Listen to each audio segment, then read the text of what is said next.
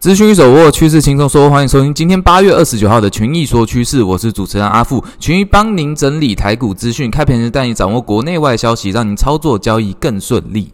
来关心美股概况，昨天美股四大指数齐扬，费城半导体上涨一点二一 percent 最多，恐惧贪婪指数为四十七，没有太大的变动，落在中立评价。VIX 恐慌指数则是下跌三点八三 percent。昨日美债收益率从高点滑落，所以美股释放压力，科技股跟工业股再次回涨，辉达、Meta、高通、英特尔都上涨超过一个百分点，带动费半中场也上涨超过一 percent。上周鲍威尔谈话提及，在未来数次会议将谨慎审议是否要继续调升利率，暗示九月可能暂缓升息，而相对非鹰派的发言使得股市有乐观的发挥。未来需要持续关注美债殖利率的表现。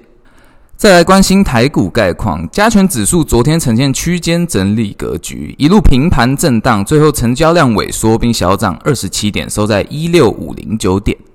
技术面上依然属于空方结构，上方月线、季线都有压力，而下方会持续测试区间底部与半年线，